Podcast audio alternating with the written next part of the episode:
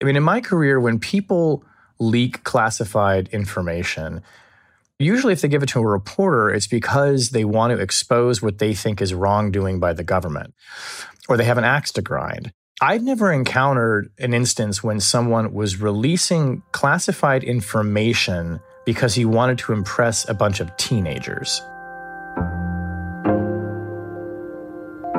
This is my colleague Shane Harris. He covers national security and intelligence for The Post. Last week, it was revealed that a trove of classified U.S. military documents had been mysteriously posted online. The Snowden leaks are one of the things that we're all familiar with from having seen documents of this sensitivity out in the wild. I think this leak is actually more significant in some respects. What we're seeing here in these Discord leaks, it's just like a tour of the world. And it's real time. I mean, some of these are referring to events that have just happened.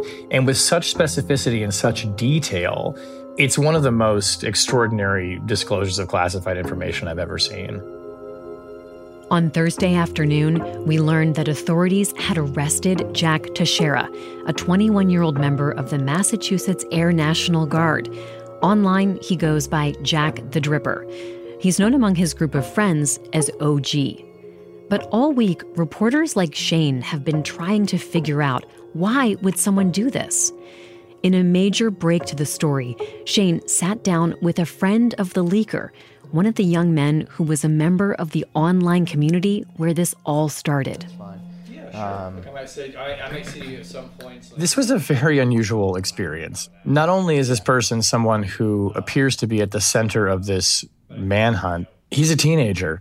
Go ahead and tell it in your words. Right. Because this is your chance to tell your story to people. And I'll try to reduce my ums, because I say a lot when I'm thinking about something. It's okay. Just so, importantly, because he's underage, the first thing that we did was we obtained the consent from his mother, who's his legal guardian, to speak to him. He didn't want to be named or identified. And I won't call you by your name. All right. And obviously don't use your name on the camera. Okay. Just so we don't have to edit that out. It was both felt very normal, and that I've conducted, countless interviews before in my career, and unique in that I've never sat down to interview a teenager who has insight into, highly classified government documents that the FBI is currently looking for. From the newsroom of The Washington Post, this is Post Reports. I'm Libby Casey, your guest host. It's Thursday, April 13th. Today, we hear from a teenage friend of the man behind a massive leak of state secrets and get into why and how these confidential documents ended up in the hands of a bunch of young gamers.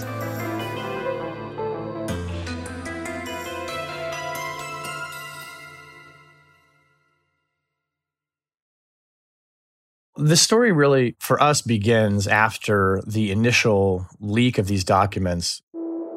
And now to the mystery involving top-secret military documents. This morning, there are growing concerns over the security of the United States defense secrets after classified... Bellingcat, the Bellingcat organization, had traced some of these documents to Telegram and to Twitter, where they seemed to be floating around. Like all journalists, we're looking at the documents that we can find, and we're asking questions, and we started trying to kind of piece together, how do we learn more about not only them, but where they came from. I think we quickly realized that officials had basically no idea that we could tell. I mean, they didn't seem to know where this stuff was coming from. They seemed actually quite in the dark about how much information there actually was that was floating around. We then managed to, through some of these channels where things were appearing, locate and make contact with an individual who was a member of a Discord server. And in this server was a small community of friends who have been friends for many years, playing games, watching movies, discussing cars and their pets and the such. You can think of it sort of like a virtual community where people get together to kind of hang out. And this person was in a group with another person, an older man in his early 20s, who he only refers to as OG, who was the leader of this Discord group. And in this channel, there was classified documents being posted by a user who I will refer to as OG from this point. When do you first remember him posting classified information in the Thug Shaker Central server? I want to say about 8 months ago. And it was originally... And this kid basically told us that over the course of a number of months beginning last year, OG, who he said worked at a military base, began sharing highly classified information with about 24 people in this Discord server. I mean, putting it bluntly, there's talks of foreign intelligence agencies, who's supplying what and what wars, who's funding certain things, nuclear weaponry. There's talks of predictions on strikes, ICBM stuff, and I mean, that's hardly touching the iceberg. There's just stuff. Did he get the magnitude of what was unfolding in his life? Did he get the magnitude of it? I mean, is a question that I think I've been asking since I met him.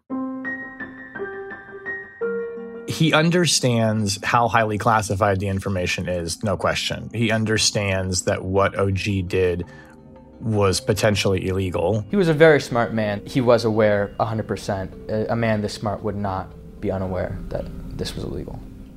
And sharing it with people who weren't authorized to see it.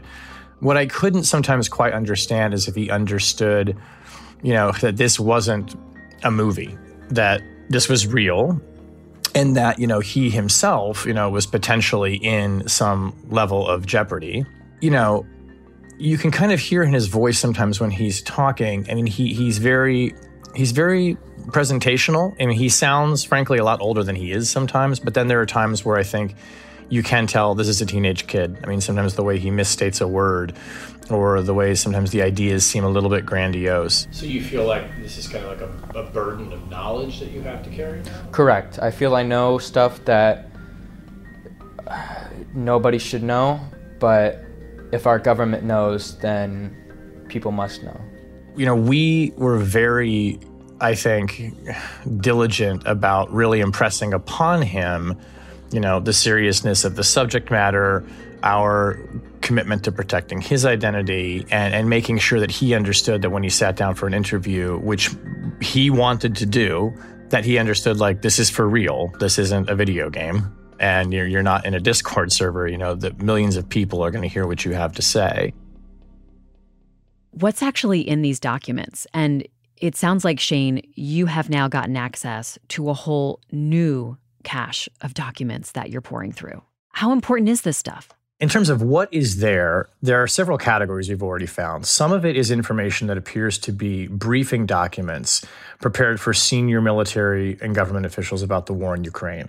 So positions of forces on the battlefield, how the conflict is going, what the forecast for the war is, the level of munitions down to the level of individual, you know, troop units and battalions.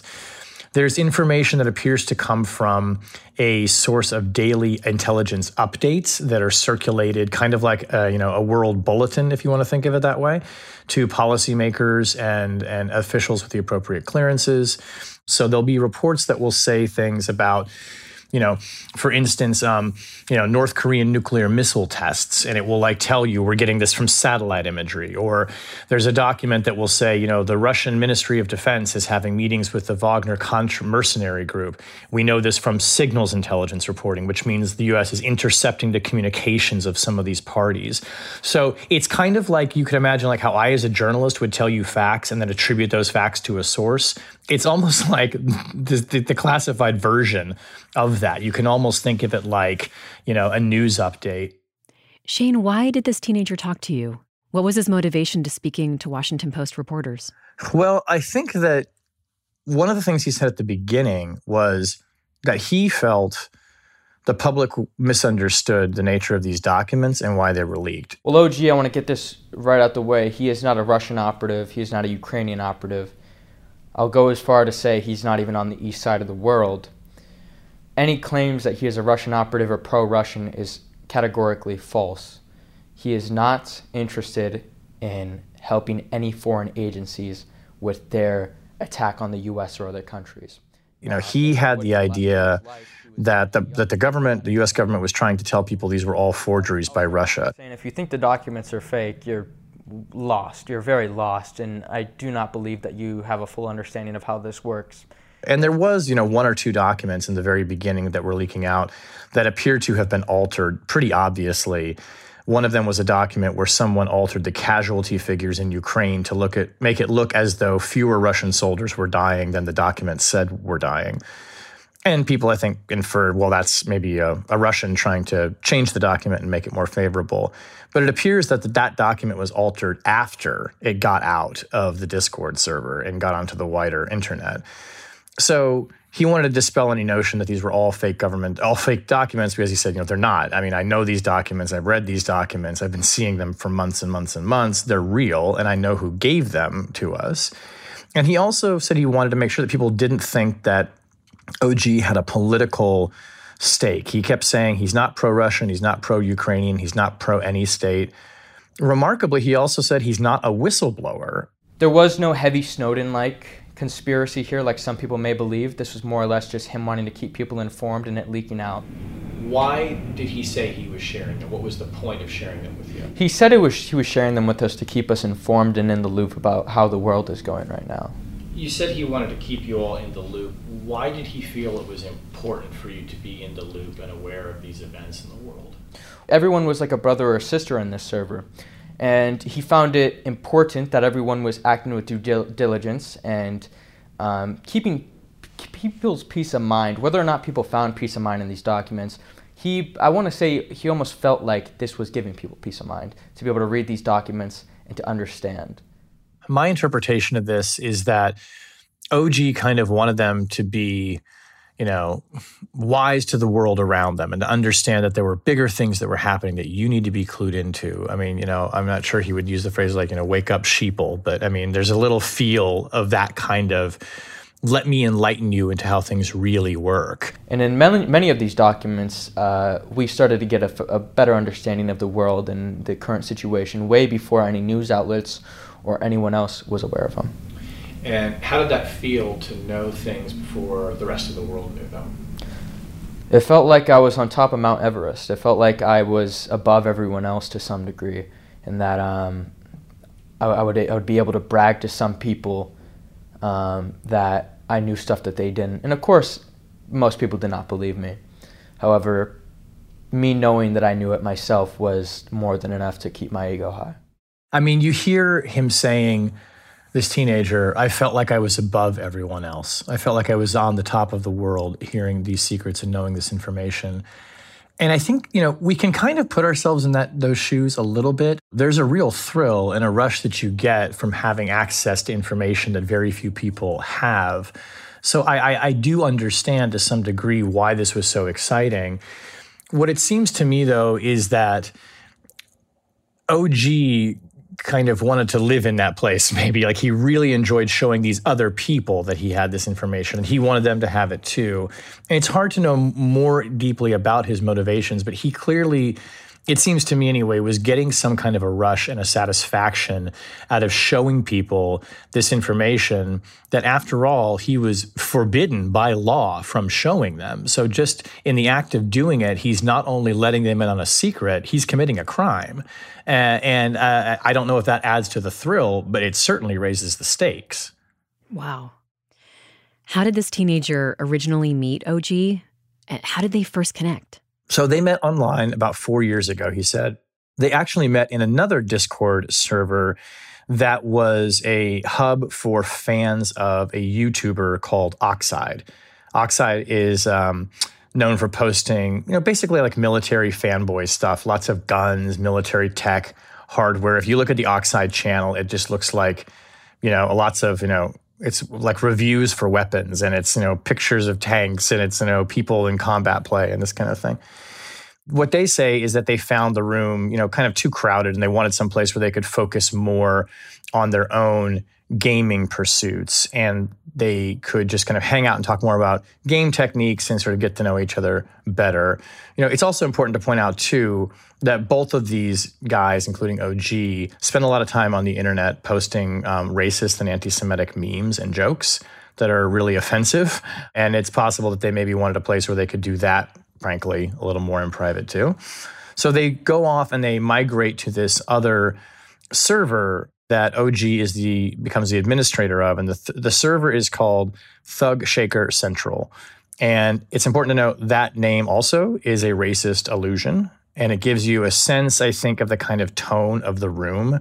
Like, this is a place where almost all men are hanging out and telling some really gross, offensive jokes. And then when the pandemic hits, this becomes their sanctuary. It becomes the place where they can come and talk to friends that they can't see in real life, where they can continue playing games and kind of have some sense of normalcy with these companions who are interested in many of the same things they are, who talk in a lot of the same ways they do. And the server became this kind of refuge for them in the pandemic. I mean, the teenager told us that he was struggling with bouts of depression and that his friends in the server were able to help him out, that OG counseled him specifically. And this is where they formed this kind of, you know, deep family bond. So they're on this private channel. And basically at some point, this member, OG, just starts sharing highly classified material to the other members. How does this start, Shane? OG talked a lot about world events and was pretty explicit about having insider knowledge about things that, you know, your average citizen didn't have. And he kind of held himself above other people, I think, in that way, it's fair to say. And sometime last year, we think around the fall, OG starts dropping into the server these long text posts, kind of like, imagine like long messages in a chat room. As if he had taken documents home and then typed them out. And these documents, in this whatever was typed out, had annotations so that people who weren't in any intelligence agency or had knowledge of any of those buzzwords would have a better understanding of what those words meant. And as he explains it, these are documents that he's brought home that he is transcribing by hand into, you know, by keyboard. And by the teenage kid's account, OG shares hundreds of these files that he's made himself. And we have managed to see some of these files too. And then OG gets annoyed because it doesn't seem like people are responding to them. They're not posting comments on them. They're not talking about them. So he started changing the format of the post from text files to image files. And this was after a few debates and announcements saying that people were not paying enough attention to his posts that he was making. He wasn't putting all this effort into these text files with annotations for nothing. And if people did not start paying attention to them more, he would just either give them up altogether or get more lazy with them. And I believe this is how eventually it turned into just image files. He starts sharing photographs, and these are, among them are the ones that everyone has now seen on the internet. There are these pages, some of them look kind of yellow, they've been folded into fourths. Many of them are maps and diagrams of what's going on in Ukraine on the battlefield, you know, satellite imagery. There are some that are just pages of like a bulletin, like an intelligence update of what happened today in country X, Y, Z. These were the documents that he was sharing with the group and kind of putting out there for their consumption. Shane, I just have to stop you. Like, they're in there, They're talking about guns and games, and suddenly this, you know, giant text pops up that's about, like, strategy of the war in Ukraine. Yeah, and like, you know, what Russian military units are doing in Europe. I mean, it is rather baffling. You know, that somebody just decides to just, you know, here, I'm going to drop some knowledge on you in the form of a classified government intelligence document. Did the other members of this Discord family understand how crazy this was? I don't think they did, no. I mean, insofar as most of them didn't even respond to it or seem to interact with it, they seemed more interested in playing video games and talking about guns and, like, you know, sharing crude jokes. And I think that this, by the members' accounts, annoyed OG because he's like saying, look, I'm sharing this incredibly privileged stuff with you. Why aren't you paying attention? You know, I mean, show respect. People were more infatuated with other channels such as the gaming channel or the guns channel in the server.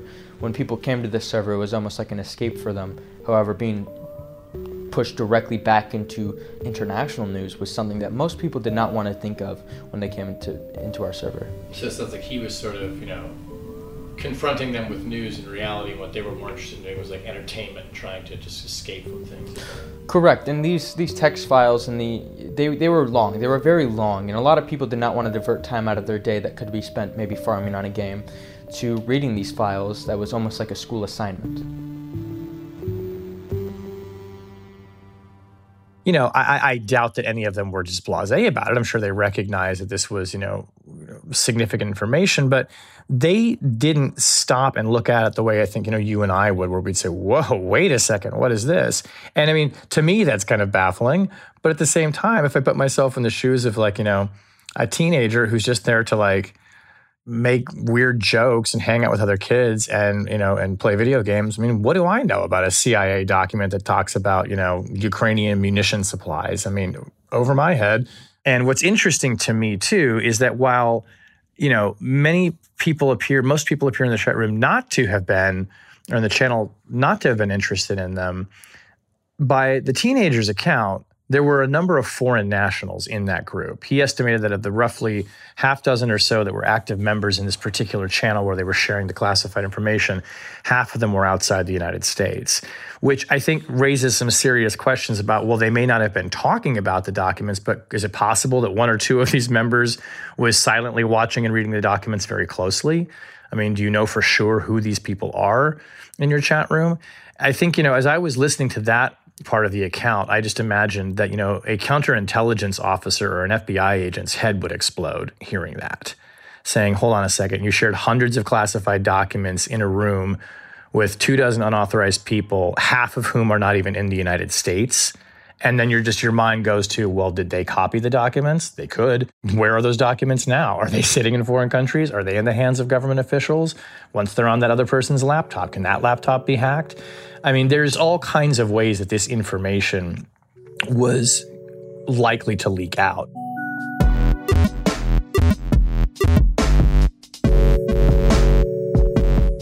After the break, we talk about how the leaker lost control of the classified documents and what happened next. We'll be right back.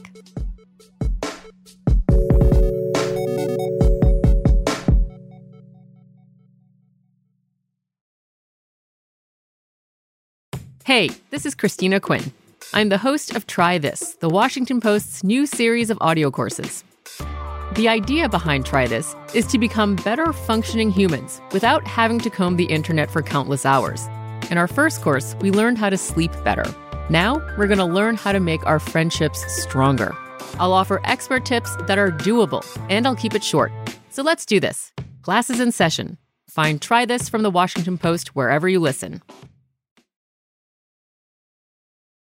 The way you've described it from your source, OG is sharing this information in this private Discord channel. But then it gets out. How does OG start to lose control of the information he's sharing? Sometime in late February, a member of this Discord channel takes some of the documents and posts them to a different Discord server. And what happens then is it appears that it kind of migrates into other channels. People start grabbing onto it, sharing it in their streams with their networks. And what I think is sort of the irony here is if you consider that OG took these documents in the first place from a safe zone where not many people could get them outside, you know, the confines of that classified environment, and then shared them in his community. Well, then someone in that community takes it outside of their safe zone and goes and shares it with a different community where people don't respect the controls over this information. And that's when it appears to start getting out and spreading. And it seems that OG figures this out. And as this teenager told us, he sends a message, this kind of very frantic voice message to members of the group where he says, something that I prayed and prayed would not happen is about to happen. You know, you'll see what I mean very soon. And now it's in God's hands. And sort of they're very scared and nervous, like, what's he talking about? What's gone wrong?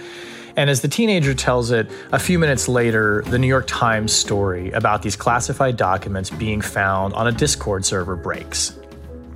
And it's at that point where the members of the group, our sources have told us, realize, oh, wow, like somebody shared something from within the community, and this is what, and they can look at the documents and they know right away what they are because they've seen them before. And it's at that point that OG starts shuttering the Thug Shaker Central server and basically goes to ground and, you know, sort of says goodbye to his friends and says, you know, I've got to lay low for a while. You should lay low too.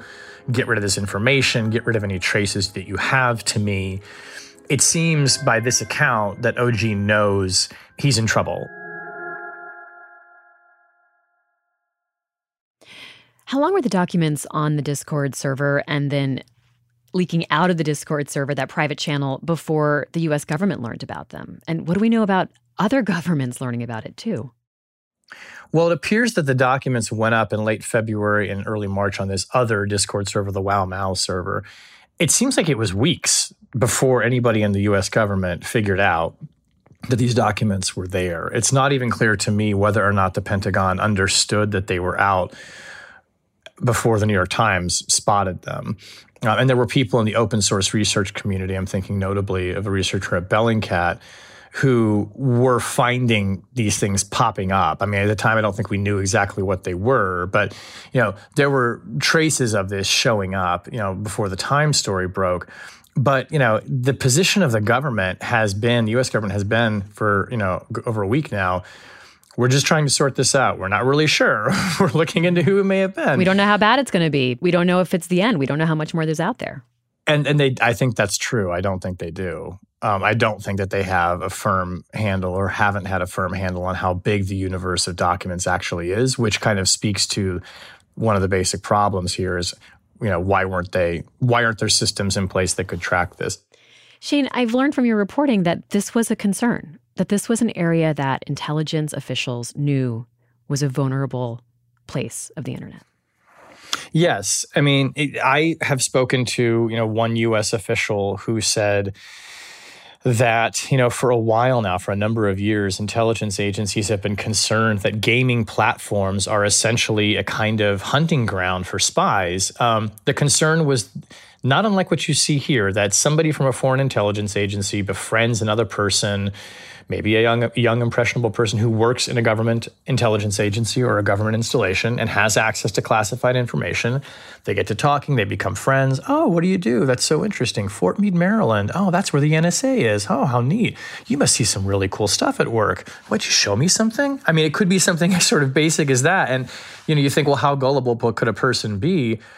This is how intelligence agencies operate. They find people with information, they flatter them, they cajole them, they give them incentives. The concern among this U.S. official I spoke to was that, you know, recruiting someone in the virtual world, it's not all that different from doing it in the real world. I mean, think about how this Discord server felt like a real world community to the people who were in it. And so, you know, I think that, you know, you can see now that the anxieties about this kind of scenario playing out, where you've got someone that doesn't appear in OG's case to have been recruited per se, but who was willing to take information from a, you know, secure environment and then share it with people who weren't authorized to see it. So to me, you kind of see a version of this fear playing out in this case. After everything we've heard about young men and teenagers trying to impress each other and influence each other, can you take a step back for us and weigh how consequential the leak of these classified documents is? I think that the leak of these documents, the consequences of it are twofold. On the one hand, it is causing, you know, a pretty steady stream of headaches for the Biden administration because, among other things, these documents are revealing particular allies and allied governments and officials that the United States is monitoring, whose communications they may be intercepting. And, you know, governments, you know, they get it. Countries spy on each other, but it's always embarrassing when it leaks out that the United States is monitoring an allied government and there's some diplomatic repair that has to be done there. The consequences on the war in Ukraine, I think, could be pretty significant. I mean, what these documents have revealed is that the United States has a very dim assessment about the prospects for this counteroffensive for the spring that Ukraine is mounting.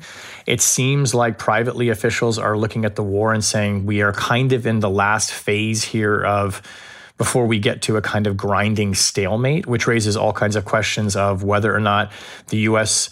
will continue supporting Ukraine or it's going to start pressuring Ukraine to kind of come to the negotiating table with Russia, which has been this incredibly fraught proposition now for more than a year that the war has been going on. I know from talking to someone close to President Zelensky in the past few days that he's furious about this because it feels like it's showing the world that the United States is counting Ukraine out. There's also the question of, you know, as these documents are floating around, Would a foreign intelligence agency be able to look at this and learn something about how the United States has managed to penetrate their inner ranks? Or how is it that the United States is collecting this information on the Russian Ministry of Defense? People in the intelligence community whose job it is to collect information jealously guard what's called sources and methods. They don't want their targets or the adversary to know how they know what they know about them. These documents start to reveal some of that. And so I think there's going to be a major movement quickly inside the intelligence community to try and do a damage assessment. Yeah, because sources and methods is people and tools. So there now has to be a scramble to make sure that people are protected, that their lives are not in danger, and that the methods of intelligence aren't discovered. Yeah, exactly. And that's going to be like a major effort underway to shore that up and to protect those people. Well, Shane, thank you so much for sharing such an incredible story. Thanks for having me. I appreciate talking about it. Thanks.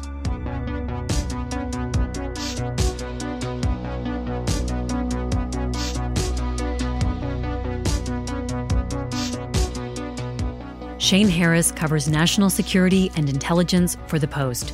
He reported this story with Samuel Oakford, audio recorded by Whitney Shefty and John Gerberg. On Thursday afternoon, in a briefing, a Pentagon spokesperson emphasized that there are strict rules for people with security clearance. We do have stringent guidelines in place for safeguarding classified and sensitive information. This was a deliberate criminal act. He also got questions about how this breach could have happened. General Ryder, you say that there are strict protocols in place, and yet a 21-year-old airman was able to access some of the nation's top secrets. How did this happen, and isn't this a massive security breach? Again, we need to allow the investigation to run its course. We'll, of course, know more when that is completed, so I'd refer you to DOJ on that. That's it for Post Reports. Thanks for listening. Today's show was produced and mixed by Ted Muldoon. It was edited by Maggie Penman. If you value this kind of reporting, please subscribe to The Washington Post. It's a great way to support the work we do. Go to washingtonpost.com/subscribe. I'm Libby Casey. We'll be back tomorrow with more stories from The Washington Post.